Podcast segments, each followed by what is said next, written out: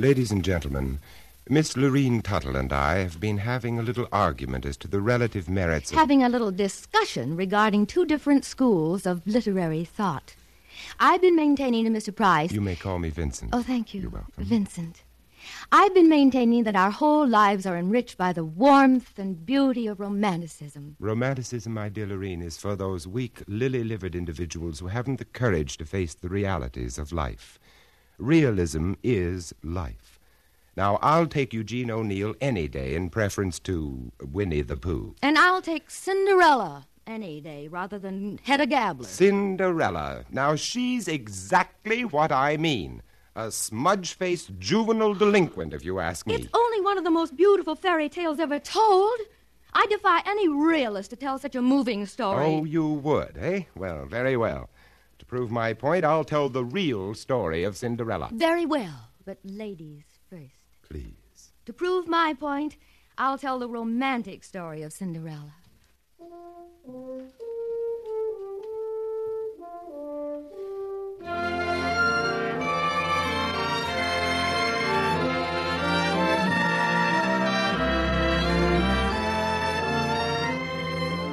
CBS Radio, a division of the Columbia Broadcasting System, and its 217 affiliated stations present the CBS Radio Workshop, dedicated to man's imagination, the theater of the mind.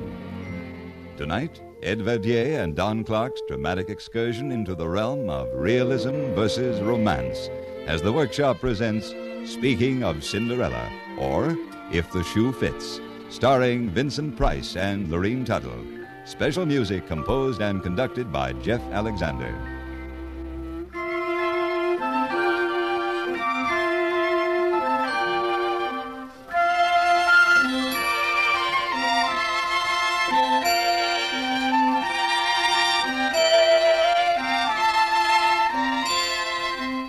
Vincent, are you listening? Once upon a time in a faraway country, there lived a lovely young girl named Cinderella. Unfortunately, she had a cruel stepmother and two stepsisters who were hard hearted and ill tempered. Poor Cinderella worked like a slave during the day, and in the evening she would sit alone in the chimney corner among the ashes. Now it happened that the king of the land was giving a ball, and all the people of rank and fashion were invited. Among these were Cinderella's two stepsisters. I'm really very well pleased that my two daughters have been invited to attend the king's ball. Oh, so, are we, Mamma. It has been rumored that the king's eldest son, the prince, is to choose his bride from among the young ladies who will be present. Oh, the prince is so tall and handsome. So gallant and rich. And don't forget, one day his bride will become queen of the kingdom and will rule over all the subjects in the domain. Dear stepmother, What? Oh, it's you, Cinderella. What do you want? dear stepmother, could I too go to the ball? What? You? Have you taken leave of your senses, girl? You have no clothes, only those tattered old rags you're wearing. There are ashes in your hair. Your shoes are broken and scuffed. With very little trouble, I believe I could make myself quite presentable. You, a scullery maid, presentable.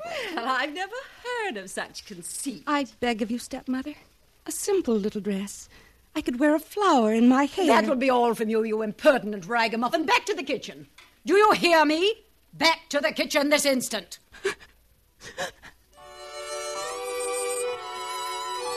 And so poor Cinderella went back to her chimney corner and wept bitter tears.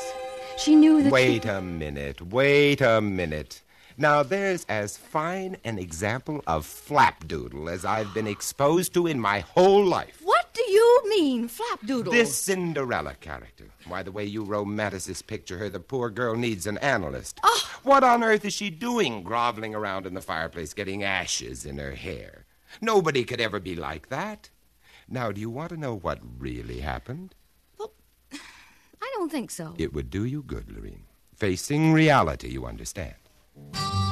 Well, this gal, Cindy, wasn't getting much of a break, but she didn't take it sitting down.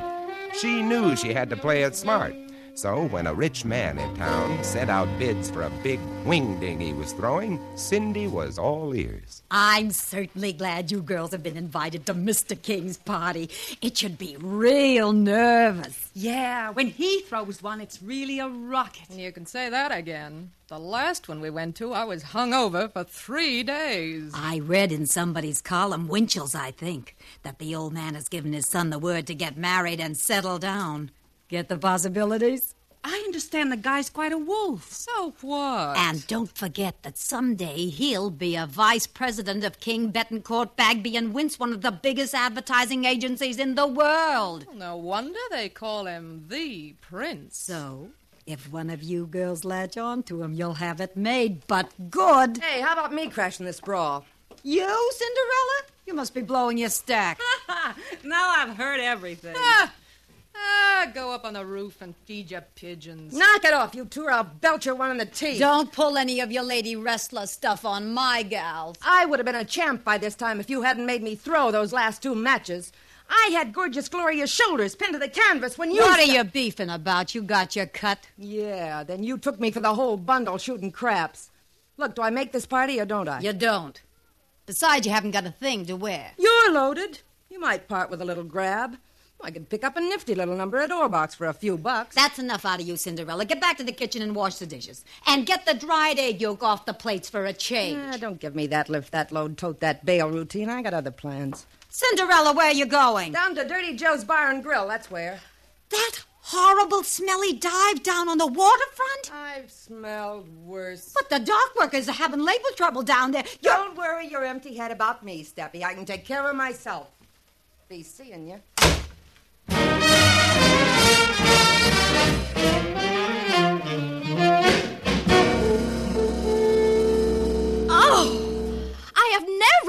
In all my life heard anything so outrageous. Vincent, you, you, you should be ashamed of yourself. Distorting that lovely story and making Cinderella such a horrible character. Well, at least she has spirit. She isn't the namby-pamby little goop you'd want the public to accept. My Cinderella is a charming child, unspoiled, sweet, and naive. Oh, she's naive, all right. She's so naive, she's simple in the head. She ought to be in an institution. That isn't true. She has all the personality of an oyster. Why doesn't she stand up for her rights? Because she's a dear, obedient child. Well, a good psychiatrist might help her, but I doubt it. Your Cinderella was trying to escape reality by indulging in daydreams about a fairy godmother. Fairy godmother. It wasn't that way at all. You see, there really was a fairy godmother. You don't say. Yes. So, when her two stepsisters had left for the ball, dressed in their beautiful gowns, Cinderella went sorrowfully to the kitchen, sat down in the chimney corner, and broke into sobs of unhappiness. At this moment, a beautiful fairy appeared. Oh, no, no. Stop your crying, my child. I am your fairy godmother, Cinderella. If you wish to go to the king's ball, you shall. But you must do everything I say. Yes. Oh, yes, of course. First, bring that pumpkin out into the garden.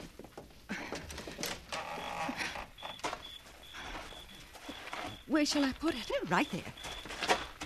Yeah, that's right. Now, I'll touch it with my magic wand like this. And. There. Oh, my. A splendid coat, all gold and silver. Now, bring me those six mice in yonder trap. Yes. All right. What shall I do with them? Put them there, in front of the carriage. That's it. So, a touch of my wand and.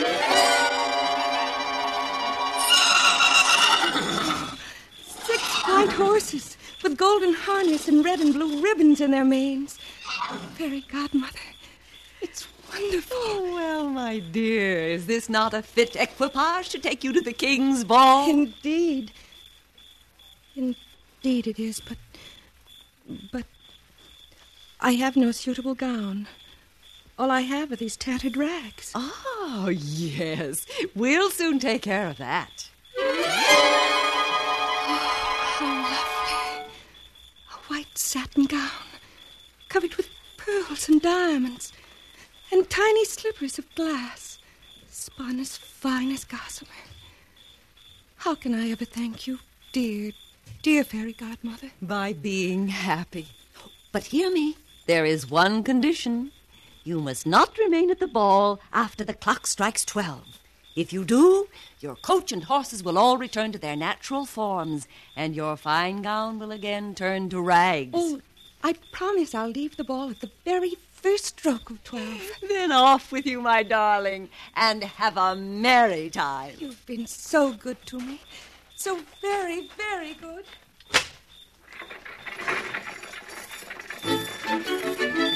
And so, in all her finery, Cinderella started off for the king's ball, looking more like a princess than anyone who would be there. Cinderella was very happy. Oh, what stuff and nonsense. Really, in all my born days, I Wasn't have that never... enchanting, my dear? Enchanting? It was appalling. Appalling? Moreover, it doesn't make any sense. Cinderella's stepmother obviously has money. She thinks nothing of getting Dior and Adrian gowns for her daughters.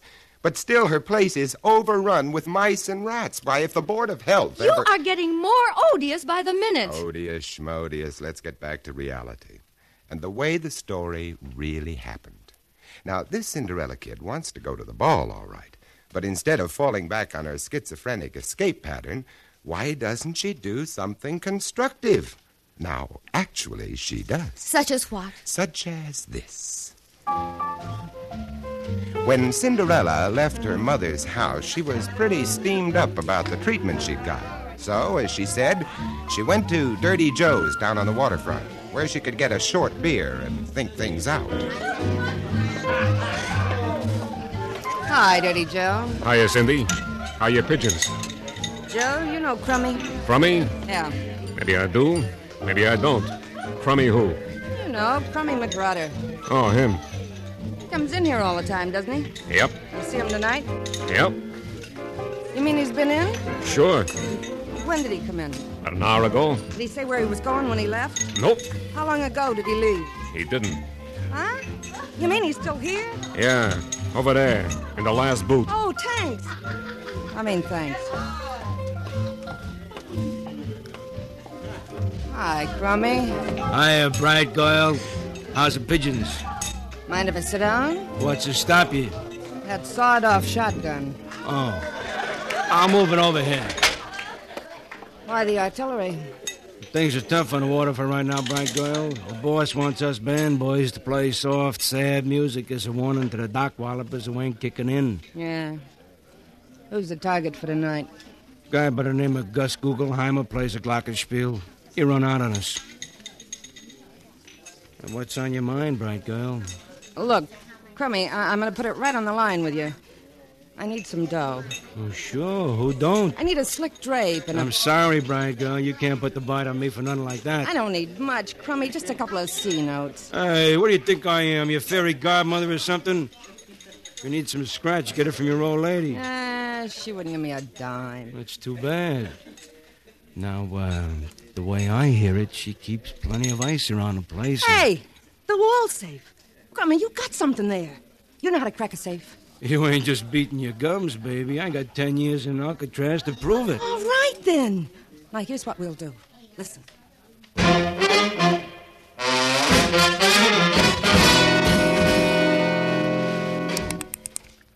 You getting it, Crummy? Will you shut up and leave me listen? One thing I've got to remember. Yeah, what's that? Except for the bracelet I'm going to give you for this caper. I've got to put back all the rest of the jewels before midnight. There's a time lock on this safe, and it's set for 12 o'clock. I got it open. hey, there's plenty of loot in here. Wait a minute. Get your cotton picking hands off that stuff. Oh, no. Here's a bracelet. Must be worth a grand at least. Uh, give me two C notes and it's yours. Then you'd better add an extra sawbuck for cab fare. Well, here's a 200, but not another cent. I made a sucker deal, if you ask me. All right, all right. Don't give me the extra ten. I'll just have to heist a car to get to the party. That's all.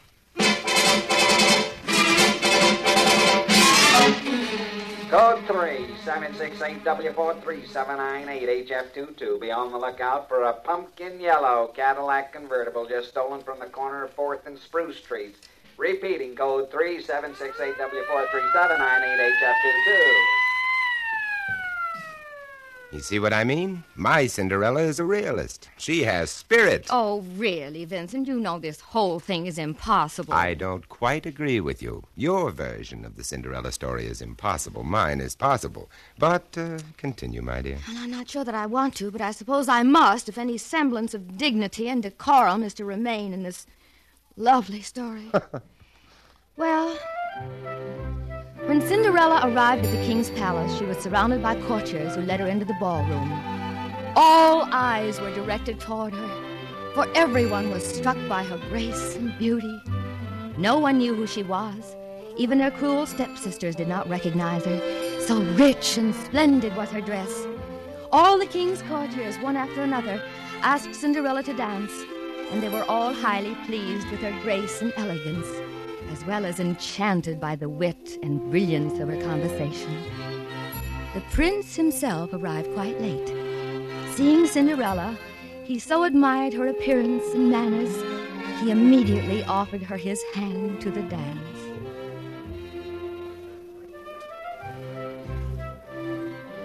What a charming creature you are. Tell me your name, I pray. That I cannot do, sir. And please do not press me to tell it. I am sure you must be a princess from a distant kingdom. Prithee, what makes you say such a thing as that? No one but a princess could wear as magnificent a gown as yours, encrusted with precious gems and jewels. And no one but a princess could be so beautiful and so beguiling. You will turn my head with the sweetness of your words, my prince. And indeed. What is that? It is the tolling of the curfew bell. What o'clock is it? Tell me quickly. Tis midnight. I must go. I must leave at once. I beg you to stay yet a while, for you dance with the lightness of a butterfly on the soft summer breeze. I cannot stay. I cannot. My heart prompts me to tell you that I love you, for I have never seen a maid so fair. No, so... no, please let me go. Good night, my prince. My prince charming. Good night. In her haste to leave, my beautiful princess has left her slipper behind. A slipper of glass spun as fine as gossamer. I vow I shall find my lovely princess if I must search all the kingdoms of the world, for I would make her my wife.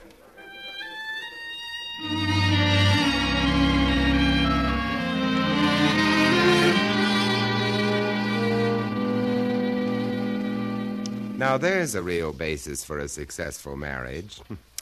The prince has one dance with Cinderella. One dance, mind you, and he wants to marry her. Well, why not? I wonder what a marriage counselor would say about that. Must you be so literal? And she is such a bird brain, she runs off, leaving one of her shoes behind. It was a slipper of glass, spun as fine as gossamer. And those two stepsisters of Cinderella's, they can't be very bright. They're right there at the ball, and they don't recognize her just because she's wearing a new dress. Now, I ask you, what sort of an IQ would those two have? Now, you take my Cinderella. You take her, and you can have her. My Cinderella has moxie. She goes after what she wants. No fairy godmother nonsense about her. When she arrived at Mr. King's party, the place was really jumping. The minute she wiggle walked into the joint, all the cats began to yowl. Get a load of a babe. Wow. Hey, it's a doll. A real living, breathing doll. Hey, looky, looky. Hiya, Cookie. Ah, get away from me, short, fat, and repulsive. Come on, sweet mama. How about pinning on a G? Let's live it up for real. Drop dead, cornball. What's with you, beautiful? You mad in this mad, mad world? Mister, I'm just not playing the field, that's all. What I'm looking for is the favorite. Where's the prince? In the rumpus room, lapping up some corn squeezes, I suppose. Thanks, chum. See you around the bowling alley sometime. Man, dig that crazy, crazy walk. Real cool, man. Cool. Yeah.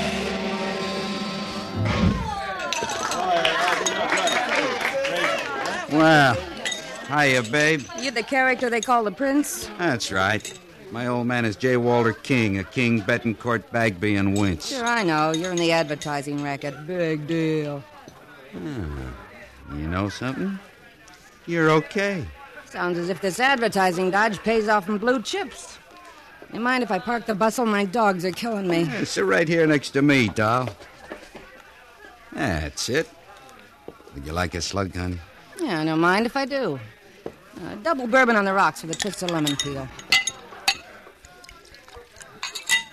There you are. I like you, sweetie. You're a real dish of stuff. Oh, it's the spot. Fill her up again, Buster. You and your old men are throwing quite a bash tonight. Uh, entertaining the sponsors is what they call an occupational headache. Oh, yeah, I'll bet. Met a couple of the jokers when I came in. Well, here's mud in your eye, Prince. Cheers. It's a real sharp bunch of threads you're filling. Eh, It's just a little something I picked up. And diamonds and pearls. Yeah, I picked them up, too. So you're the original man in the gray flannel suit, huh, kiddo? Ah, I suppose one of these days I'll make vice president. How come you haven't pressured your old man before this? He's just made me an account executive for Bimbo's no bunion shoes, but I think he's thrown me a curve. The radio and TV ratings are doing a nosedive. What you need is a gimmick, Princey. Ah, you can say that again. Come on, they're playing a rock and roll, and that's for me, sugar. Okay, honey.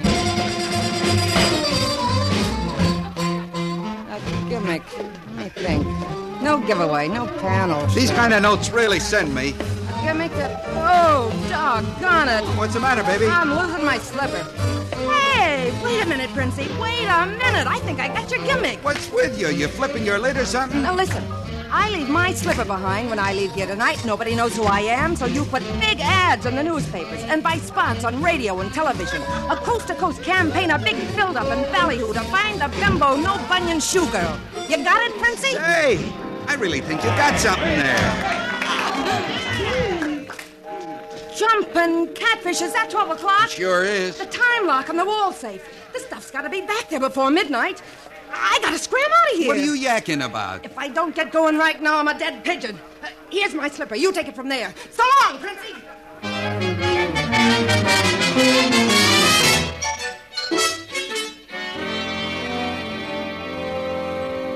Do you see how competent and constructive my realistic Cinderella has turned out to be? She's scheming and conniving and actually dishonest. Oh. She stole her stepmother's jewelry. Oh, nonsense. She only borrowed it for a little while. She's hurrying home right now to put it back in the wall safe. How about the bracelet you gave to Crummy? Don't you worry about my girl. She's ingenious. She'll find some way of getting around that. She's an uncouth, unprincipled creature. Well, at least she isn't inane and innocuous like your girl. But please, go on with your story. Thank you. The prince searched everywhere for Cinderella, but alas, he could not find her. And when his search had quite failed, he grew ill with disappointment and vexation. Then the king, who dearly loved his son, called a privy council and asked his ministers what was to be done. They decided to send out heralds throughout the kingdom, proclaiming that the prince would marry the lady who could wear the tiny slippers spun of glass, as fine as gossamer.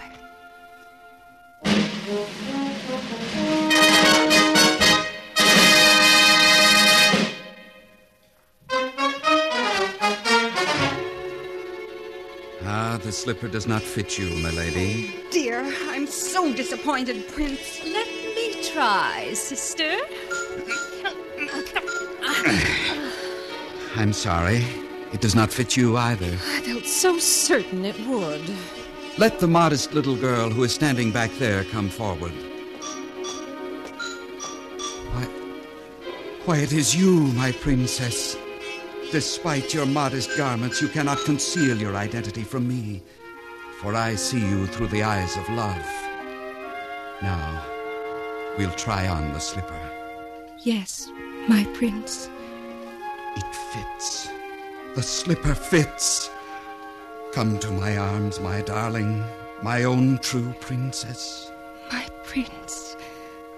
My prince charming.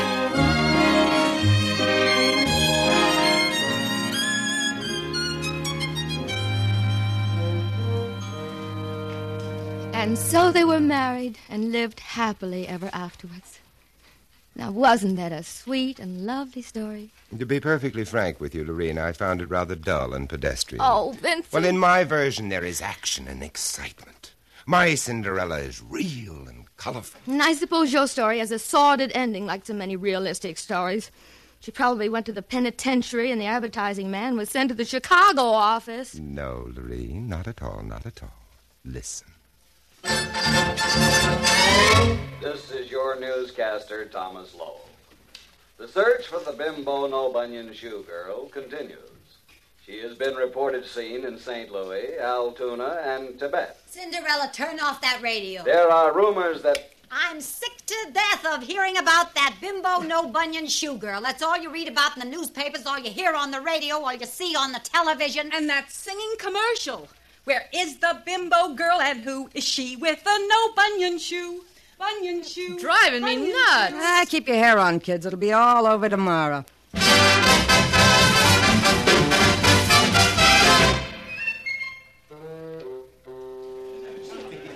It's been the greatest search since Bridey Murphy. And, Dad, the rating's a neat 43. The Bimbo shoe sales are up 72.9.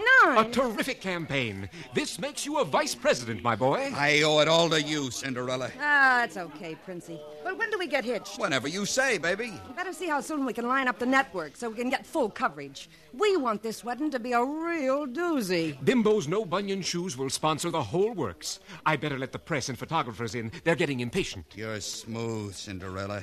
Real frantic oh, smooth. Oh, and Princey, you're the most.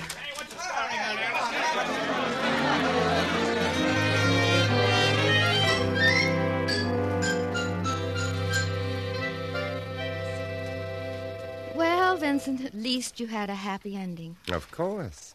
You see, Lorene, there are all sorts of Cinderella stories. They happen every day, but they all end in exactly the same way. Even today, the beautiful girl can marry the handsome prince, and of course, they'll live happily ever after.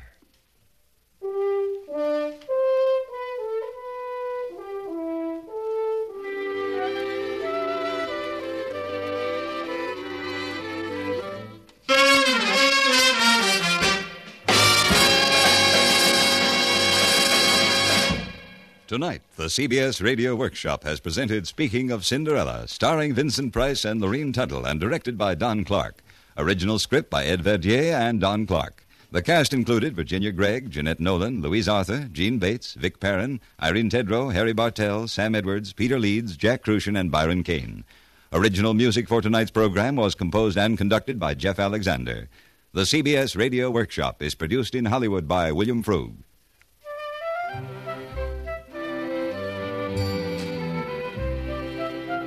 This is Hugh Douglas inviting you to join us again next week when we present Jacob's Hands, an original news story by Aldous Huxley and Christopher Isherwood. And we are proud to welcome as our narrator the distinguished author, Mr. Isherwood. Presented on the CBS Radio Workshop.